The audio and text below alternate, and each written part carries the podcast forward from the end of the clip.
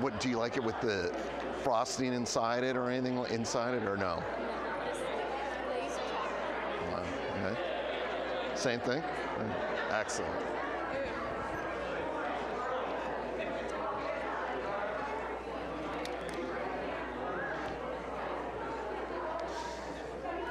Hey kids, you are dismissed. We have our middle school and high school class today. We've our nurseries open.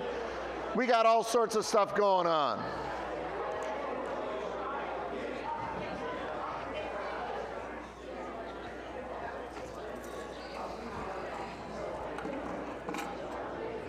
Paul, you talked about it being hard to bring people back together. I didn't realize donuts caused this kind of excitement in the auditorium. I think next time you lead worship, just hold up a donut and you'll get the whole room stopped.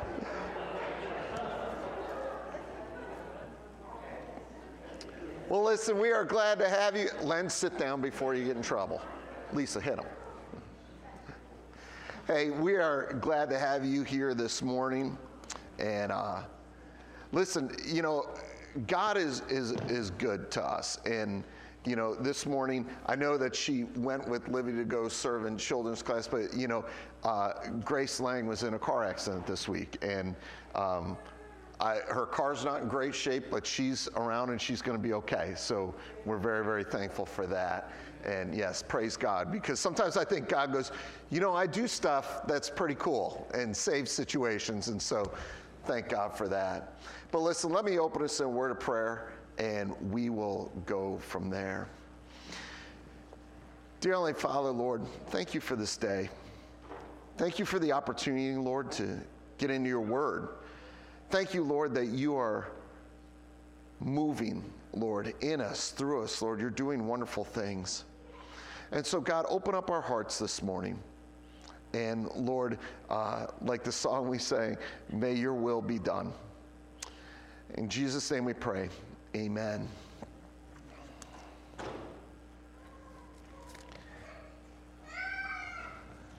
So, uh, we started last week the book of Nehemiah.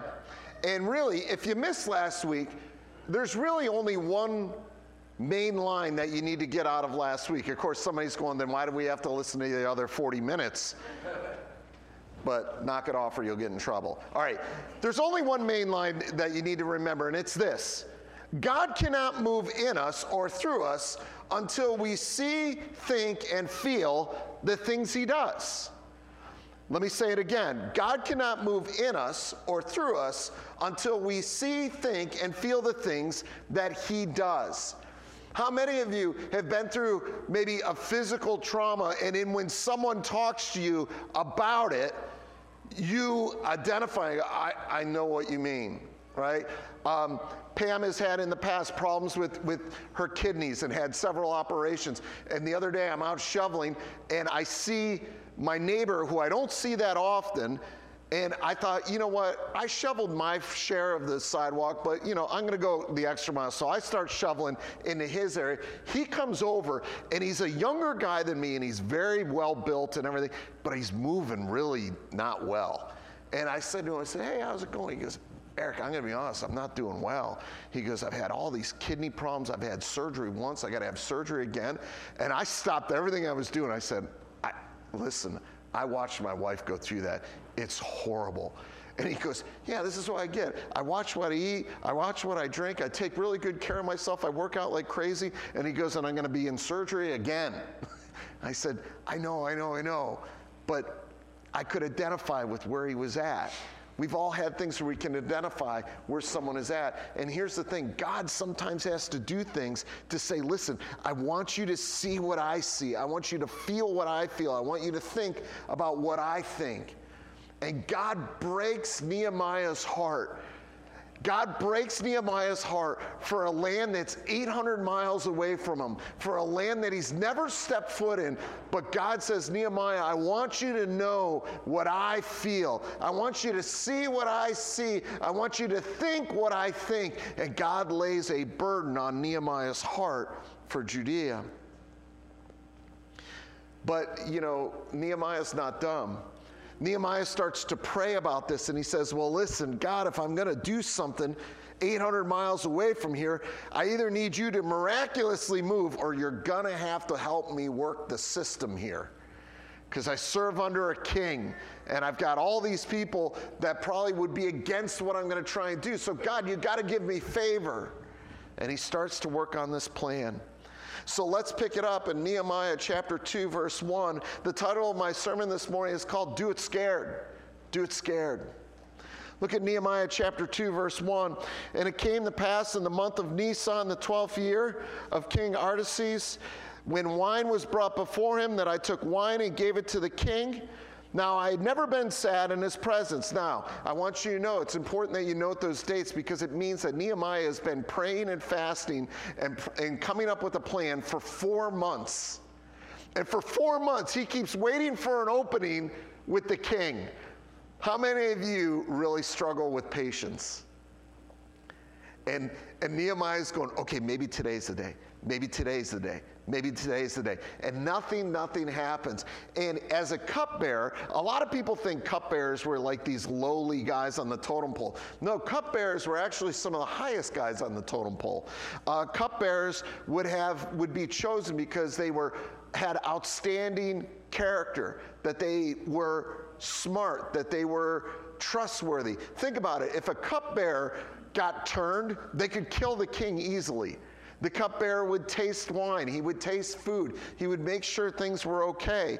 He was a close bodyguard to the king. He would be in charge of the menu for all of the court. He would have definite influence upon the king. Parents, when your kids want something and they come to their father about it and dad says no, then where do they go?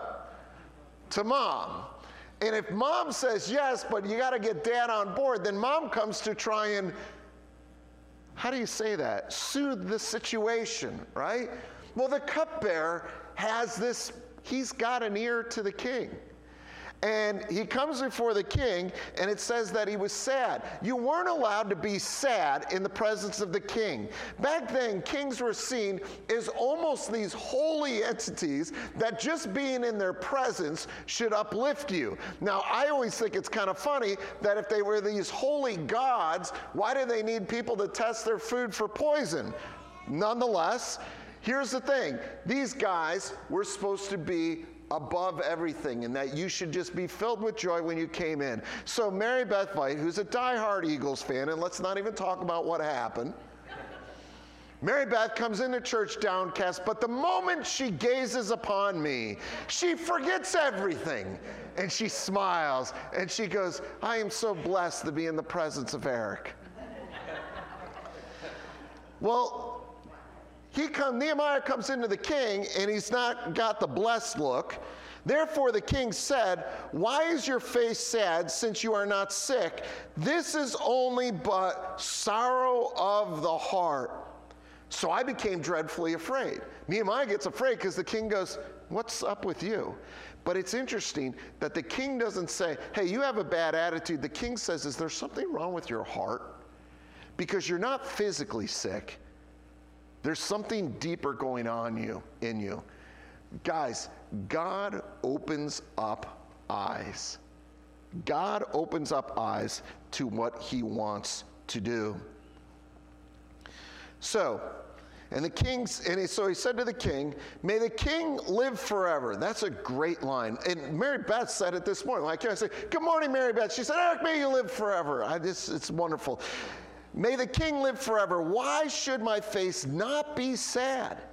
When the city, the place of my father's tombs, lies waste and the gates are burned with fire. Now, Nehemiah, I think, has been rehearsing this conversation in the mirror for four months. And he's trying to think, how can I say this? To not pick a fight, to not point blame, to not do anything, but just stay the actual situation. And so the king goes, What's going on? And Nehemiah says, Listen, I'm heartbroken. The place of my forefathers burnt to the ground, the tombs of my forefathers desecrated and destroyed. Of course, I feel bad. Now, he draws that through to anyone who would go, Well, boy, I, I would be upset about that too. And then you see a small miracle. Then the king said, What do you request? Four months. Four months of praying and fasting. And then the king says, Hey, what's wrong with your heart? He says and the king goes, well, What can I do for you? How many of you will share something really, really tough and somebody goes, Gosh, Len, boy, that stinks. Hey, can you go get me something to eat? Right? He could just say, Boy, that really stinks. Instead, he goes, What can I do? Sometimes in life, you feel like there's things that are burning and you're trying to put it out with a hose. It's wonderful rather than someone saying, Boy, it really stinks that this is burning, that they'll say, Well, I'll get a hose and I'll help. And the king says, Well, Nehemiah, what can I do? How can I help? And it says, and so Nehemiah said, So I prayed to God, to the God of heaven. I think he fired up a really quick prayer. Our three for the road, number one, let's make it hit home. Where God guides, he provides. Where God guides, he provides. It's a old, old saying, but it's so true. Listen to what David writes. My soul waits silently for God alone, for my expectation is from Him. He only is my rock and my salvation. He is my defense. I shall not be moved. And God is my salvation and my glory, the rock of my strength, my, and my refuge is in the Lord. I will wait upon the Lord because the end result is even the best laid out plans of man are failures compared to God. Solomon says, For the greatest knowledge of man is foolishness compared to God. Waiting on the Lord is one of the hardest principles in Christian life. I know so many young believers that get totally derailed as soon as they get into a situation. Go, well, I prayed and nothing happened. And I think Nehemiah would say, well, did you really pray? How long did you pray? Did you give time for God to work other situations? Waiting on the Lord is difficult. God's plan often requires multiple people to have a softening of the heart. God softened Nehemiah's heart. And while Nehemiah is praying and fasting and wondering, like, all right, God, what are you doing? What are you doing? What are you doing? God's going, I am working on multiple things here, Nehemiah. And one of them is that king. I'm working on him. Think about Jesus. In Luke chapter 22, it's just before the crucifixion. And Jesus celebrates Passover with his disciples. And for the and he lays out, you know, hey, I'm going to be betrayed. He lays out the crucifixion. He lays out communion for the first time with his disciples. Does anyone know what the brilliant disciples did right after they left there? Luke 22 24. Now there was also a dispute among them as to which of them should be considered the greatest. You want to talk about not being ready? Jesus says, hey, listen, guys, we're going to Jerusalem. I'm going to be betrayed. The betrayer is in this room. I will be betrayed. I will be crucified three days later. I will rise again. I want to take communion with you. We are one. And the disciples listen, listen, listen, do all that. Then they walk out, and the first thing they do is go, Yeah, I think I'm probably the greatest here. Can you imagine this? Can you imagine what was going through Jesus' mind when he hears these dum dums talking like that? We need to wait for God, not only to prepare us, but to get those around us prepared. In 2 Peter 3 8 and 9, it says, But beloved, do not forget this one thing that with the Lord, one day is as a thousand years, and a thousand years is one day. The Lord is not slack concerning his promise, as some count slackness but is long suffering towards us, not willing that any should perish, but that all should have repentance. So he says, listen, now this is talking about salvation, but the point of it is, is do you realize that we worship a God who stands outside the realm of time? God doesn't get old. God doesn't change eh, like our minds like we do. He's not human. Numbers 23 19 says, God is not a man. Does God speak and not act? Does God promise and not fulfill? And we tend to think, well, God, we need you to do this on our terms. And he's going, no, we're going to do it on my terms. Ecclesiastes 5 1 through 2, Solomon writes, Walk prudently when you go to the house of God and draw near to hear rather than to give sacrifice of fools, for they do not know that they do evil. Do not be rash with your mouth. Let not your heart utter anything hastily before God, for God is in heaven and you are on earth. Therefore, let your words be few. Let your words be few. Where God guides, He provides. And a lot of times, while we're waiting for God to provide, we start complaining and we start getting grumpios. When the kids would wake up in the morning and sometimes they weren't in good mood and they'd be eating breakfast, and I say, Good morning. I'd say, Are you having grumpios? I'm not having grumpios. You have grumpios.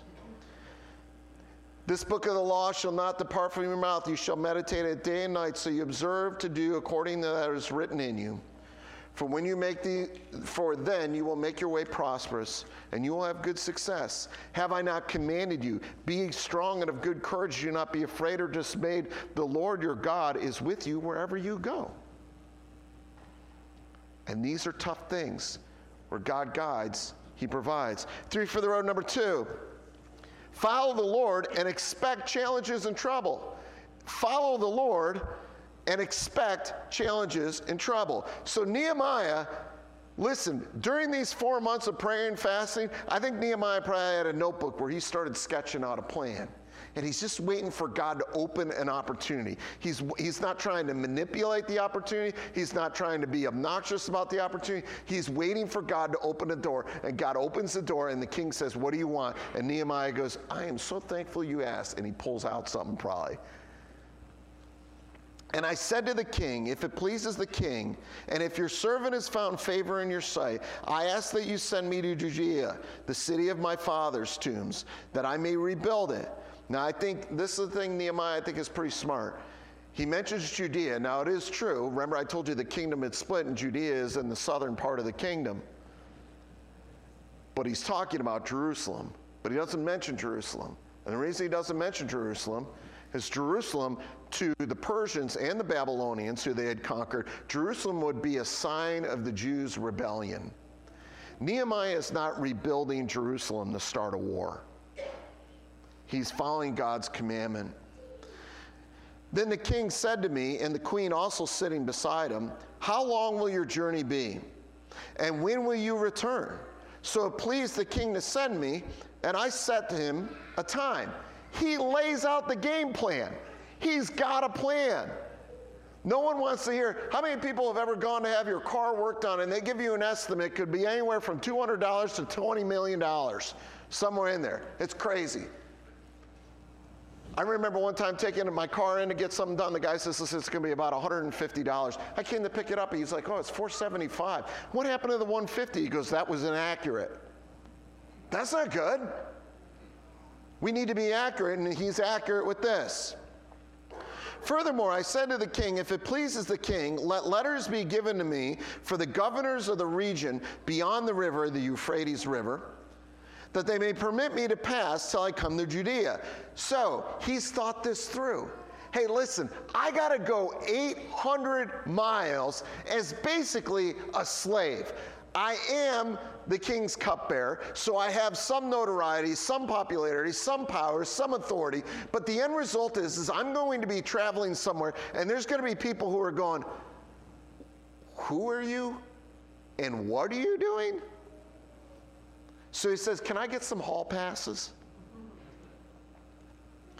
And a letter to Asaph, the keeper of the king's forest, that he may give me timber to make beams for the gates of the citadel, which pertains to the temple, for the city wall, and for the house that I will occupy. And the king granted unto me according to the good hand of my God upon me. He sees that God's hand is upon him. He asks for these things. And here's the thing that I think a lot of people think the king might be put back, like, wow, this guy's kind of pushy. But I believe the king went, That's why he's my cupbearer, right? This is one sharp guy. Then he went to the governors, governors in the region beyond the river. He gave them the king's letters. Now the king had sent captains of the army and the horsemen with me because guess what? The king says, "Hey, listen, this guy is tremendous value to me."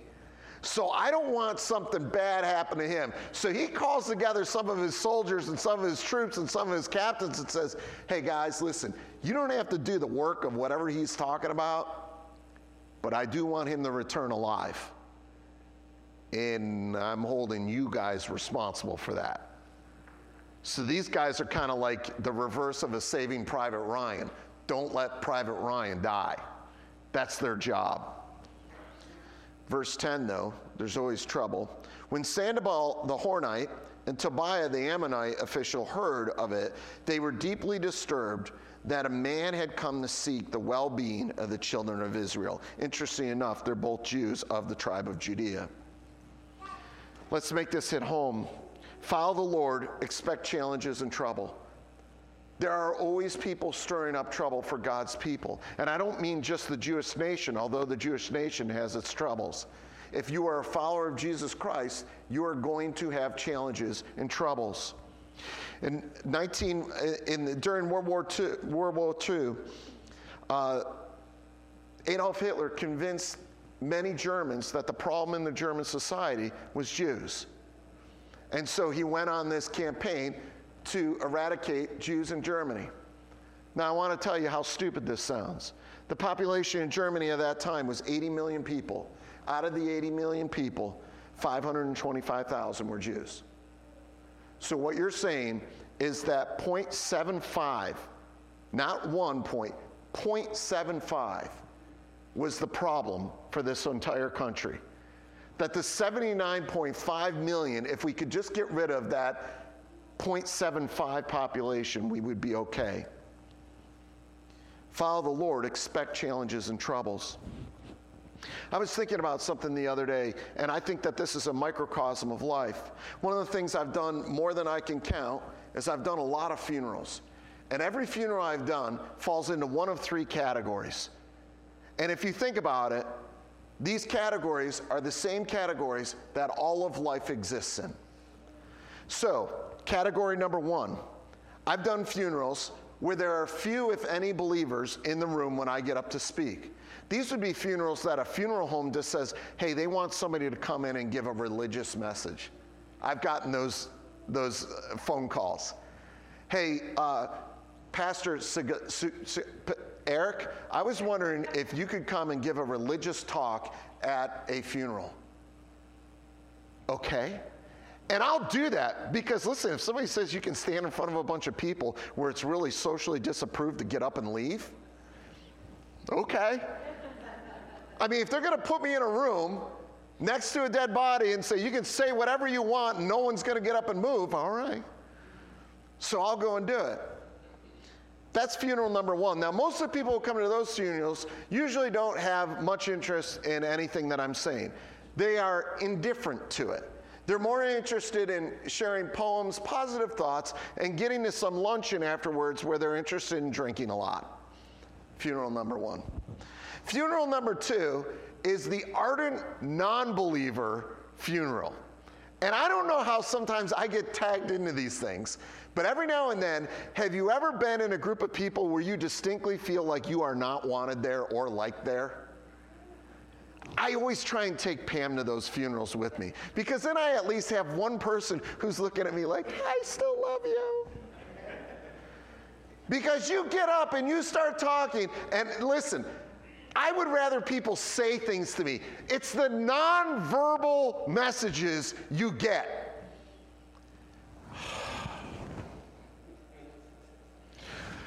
Uh, or the classic.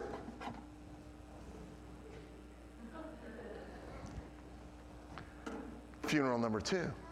They really don't want to hear it. They don't want to hear it at all. And not only do they not want to hear it, they're kind of angry at you that you believe it. How many people have ever met that kind of non believer? That you say, hey, you know what? Oh, Len, what do you do? Oh, I go to church. Oh my gosh, that's the dumbest thing. Why would you do that? And it's like, I didn't tell you to go. I just said I go, right? And they're very, very, so that's funeral number two. Funeral number three, these are the best funerals. These are the funerals where there's a lot of believers in the auditorium. So last Saturday, I got to do a funeral for Lee's mom, who passed away, 98 years old. Amazing. Lee, how old are you? So you got a ways to go here, buddy. We got another 20 some years. But the point is, is there was a lot of believers in that room. And Rob led a couple of songs, and people really sang. And let me tell you something. You know that someone's a believer when they come in in like a wheelchair, and then Rob says, Hey, if you can stand, and I'm watching people get out of wheelchairs to stand and sing praise to God. I'm going, Okay. It's pretty good. And then I start saying things, and people, amen, yeah, amen, yeah, yeah, yeah, amen, amen. And then afterwards, people come up and talk. But if you think about it, that's life. If you go to Wawa today, you could run into all three of these crowds in one place in one moment.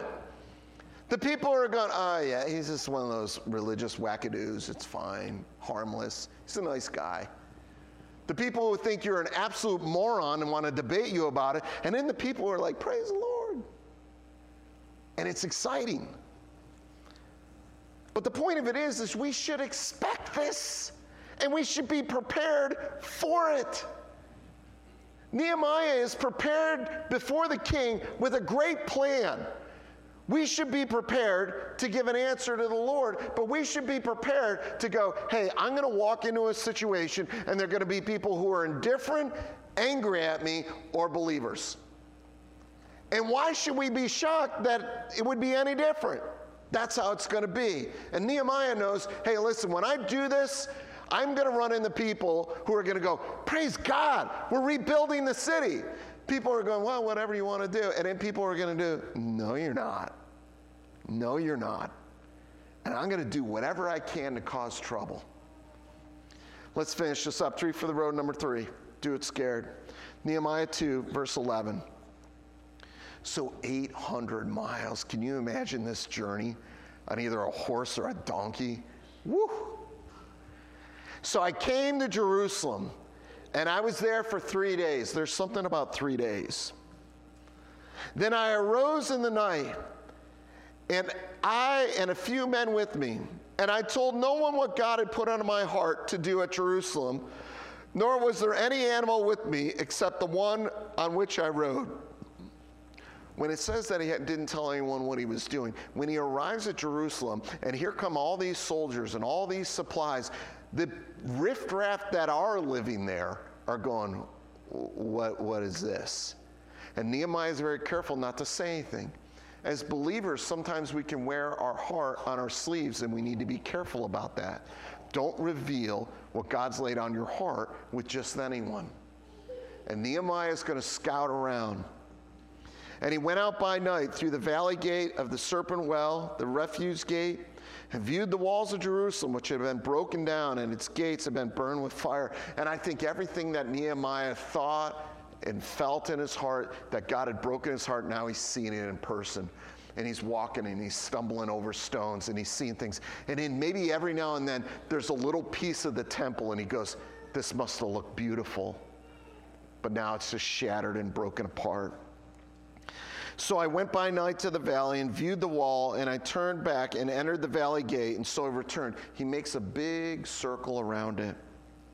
And the officials did not know where I had gone or what I had done. I had not yet told the Jews, the priests, the nobles, the officials, or others who did, who did, or others who did the work. So he doesn't tell anyone what's going on. And he does it at night. Why? So no one will follow him. Remember when Nicodemus came to Jesus? When did he come? By night, so no one knew. Nicodemus does this by, or Nehemiah does this by night, so no one knew. Then he said, now he addresses them. You see the distress we are in. And now listen, if you ever want to study communication and how to effectively communicate, these three verses, Nehemiah is a scholar. Because he gathers up all these people and says, Hey, I'm sure you're wondering what I am doing here. So let me tell you why I'm here. You see the distress we are in. Who's in distress? We. He doesn't say, hey guys, you have a real mess here. Nehemiah could easily say, hey, you know what, guys, pack up, forget about this.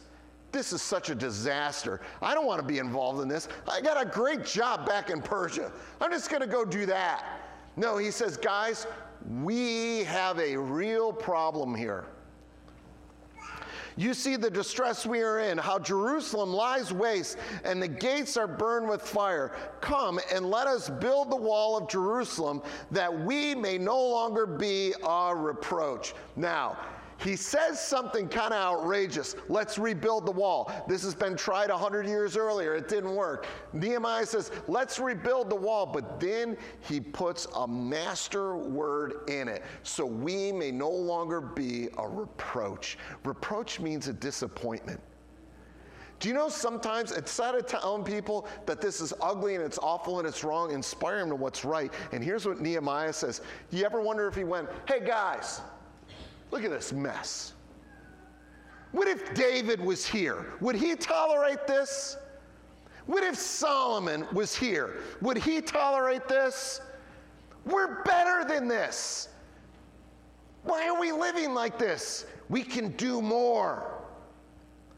Do we want people to laugh at us? Do we want people to mock us? More, do you want them to mock your God? How many people, when you hear the Lord's name used in vain, that people will apologize to you like, oh, I'm sorry I said that?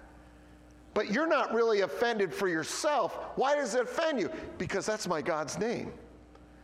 Do you remember when David went storming down into the valley of Elah and, and Goliath is there?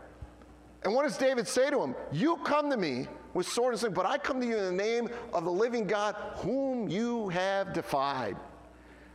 Do you know what you're talking about, big guy? Because I got a stone with your name on it.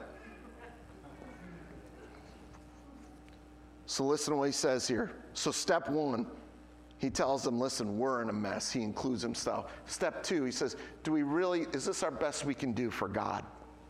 Then, step three, and I told them of the hand of my God, which has been good upon me, and also that the king's words that he had spoken to me. So they said, Let us arise up and build. And they set their hands to the good work. Listen to what he says. Guys, this is master work. The first thing he says is, I'm in it with you. The second thing he says is, Listen, we don't want to dishonor God. We're more than this. We can do better. And the third thing he says is God's already moving. I went to the king. You know that wicked, evil, horrible guy? Well, that's my boss. And he gave me all this lumber. And he gave me permission. And these guys are here to guard my life. So, what I'm telling you is, I'm not telling you that we have to raise the dead. What I'm telling you is, God's on the move. And jump on, get involved. And these guys, let's let us rise and build. So they set their hands to the good work. Now, verse 19. But then when Sanballat the Horonite and Tobiah the Ammonite official and Gershom, uh, Geshem the Arab heard of it, they laughed at us and despised us. What does Mark Twain say? He says, Against the assault of laughter, nothing can stand. Now, he meant that in a way that humor is a good thing. But how many of you have ever been laughed at, not laughed with? How many people have ever really been made fun of? Really been ridiculed? Much of us want to say, I, I used to, during all my years of youth ministry, I'd hear kids say, that doesn't bother me. Yes, it does. Yes, it does. No one wants to be ridiculed. No one wants to have people tease them or mock them. And these guys start laughing. And the worst part about it is, two of them are Jews who are brethren of Judea. And they're there. And they bring in a foreigner with them. And everyone's making fun of them. What is this thing you are doing? Will you rebel against the king? So they not only laugh at Nehemiah, but then they throw this little subtle thing in. Oh, are you trying to start a rebellion? Because if you start this rebellion, Well, they're going to come and, and I almost feel if I were Nehemiah and say, they're going to come and what? Burn something down? Destroy something? Guys, we're living in a dumpster right now. What could possibly happen to us? But you know what? Nehemiah answers brilliantly. So he answered them and he said to them, The God of heaven himself will prosper us. Therefore, we as servants will arise and build, but you have no heritage or right or memorial in Jerusalem. You know what he says to them? He says, Guys, you're not even followers. You're not even followers of the Lord. Listen to what Jesus says in Matthew 7. Do not give what is holy to the dogs, nor cast your pearls before swine, lest they trample it under their feet and turn and tear you to pieces.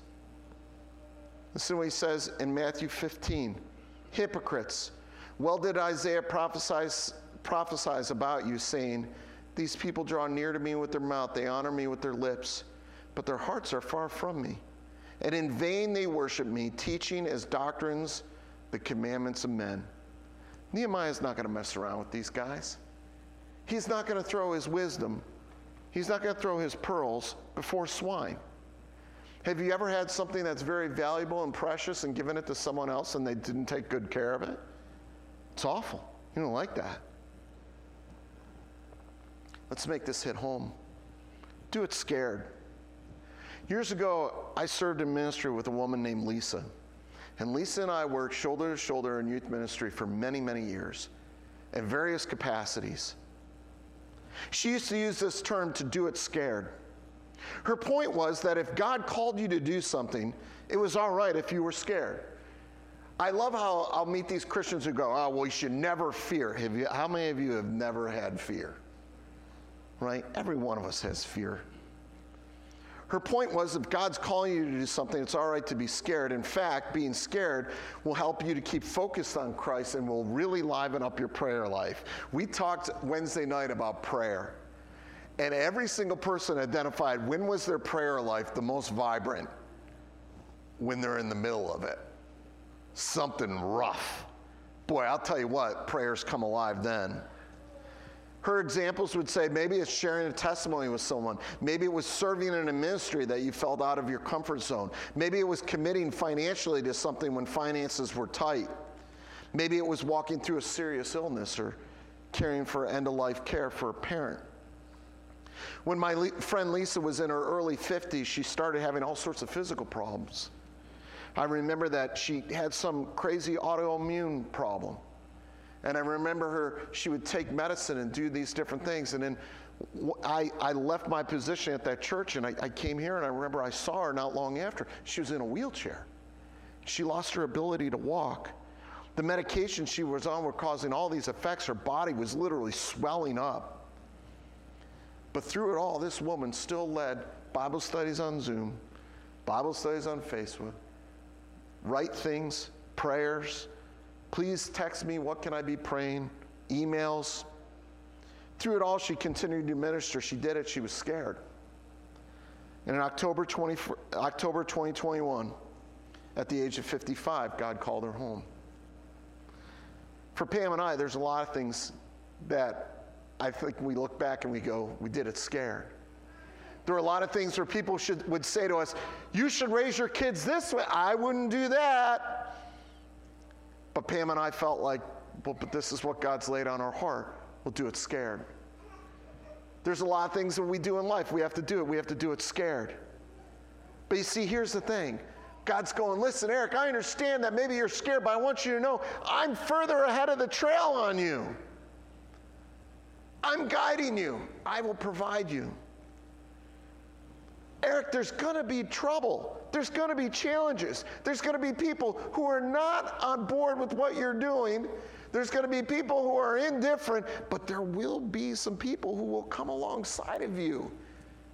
God didn't say, hey, Nehemiah, Go figure this out and build this huge wall. No, next week we're going to find out God raised up some other people. While God was softening Nehemiah's heart, while God was softening the king's heart, God was changing the hearts of people living in Judea and revving them up and getting them ready. I'm going to ask the worship team to come up. I'll close this with this idea. You know, a lot of Christians, I feel like their relationship with God gets stuck in neutral. I used to have an old stick shift car, and at one point it started having so many problems that sometimes it was hard to even get it to shift in the gear.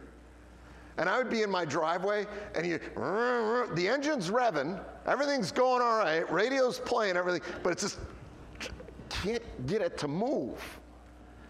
And I feel like there's Christians who they really do believe, but whatever's going on, they don't really believe that God will provide. They don't really believe that God is guiding. Then on top of it, trouble comes and they bump into the indifferent crowd, they dump, bump into the antagonistic crowd, but they don't do enough to get themselves around the believing crowd. I have a lot of friends of mine that are Christians. I really believe they're believers. And for whatever reason, they have totally disconnected from church. And I'm going to tell you something. If you disconnect from church, the crowd of the indifferent and the crowd of the antagonistic will grow immensely large and you'll literally become the most depressed Christian you know.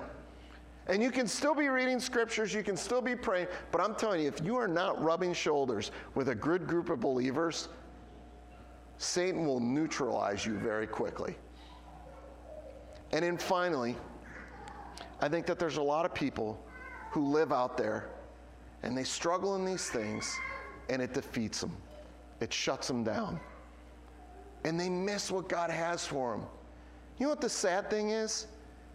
When Nehemiah gives this speech, it's his own brethren who don't see the hand of God. And so many people are followers of Christ and they don't see an obvious movement of God because they're spiritually tone deaf and they just miss out. Let's stand. I'm going to pray. The worship team's going to close us. But I hope today that you're pushed. I hope that you know that God is guiding you and He will provide. I hope you know that there's going to be challenges and trouble. And I want you to know that if you're a little bit scared, that's okay. Because sometimes I think my best prayers have been when I'm going, God, I really don't know. And He's going, That's all right, Eric, I do know. Let me pray. Father in heaven, thank you for this day. Thank you for this time. Lord, I thank you for my friend Lisa. I miss her, Lord. I, I just think there's people we meet in life who are truly set apart, and Lisa was one of them. And I'm thankful for the role she played in my kids' lives, my family's life. I'm thankful for her kids who I had an opportunity to do two of their weddings and do ministry and life together with their sons. And Lord, amazing men they are. But Lord, I pray that I would keep that message that she gave me about do it scared, Lord. And do it scared doesn't mean that I don't believe you'll provide. It doesn't mean that you're not guiding. It doesn't mean that I'll get overcome by challenges, Lord. It just helps me be aware that this is reality. Do it scared, Lord. Lord, I pray that there's people in this room, Lord, who maybe there's men here today who are thinking, should I go to that men's thing Saturday? I pray that they would do it scared and come and realize that they need fellowship. Lord, one of the worst things I've read in recent weeks is the highest suicide rate is among men. And I think it's because they're not connected.